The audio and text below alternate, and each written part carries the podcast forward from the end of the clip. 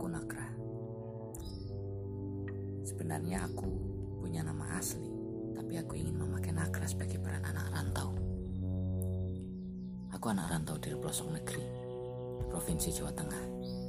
Barangkali teman-teman di sini sudah pernah mendengar Kabupaten Banjarnegara, dataran tinggi Dieng, tepatnya di Dusun Sitala. 2016 saya merantau ke Bandung sebagai bentuk keinginan dan cita-cita saya memiliki gelar pendidikan tinggi. Bukan hanya itu, lebih jauh lagi, saya ingin merubah nasib keluarga dan derajat orang tua saya ke taraf yang lebih baik.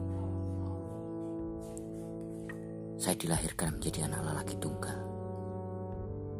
dan menjadi kakak dari adik perempuan saya. Di sini, saya ingin bercerita bagaimana perjalanan saya merantau ke kota. Iya, Bandung menjadi tempat pelabuhan saya mengejar cita-cita.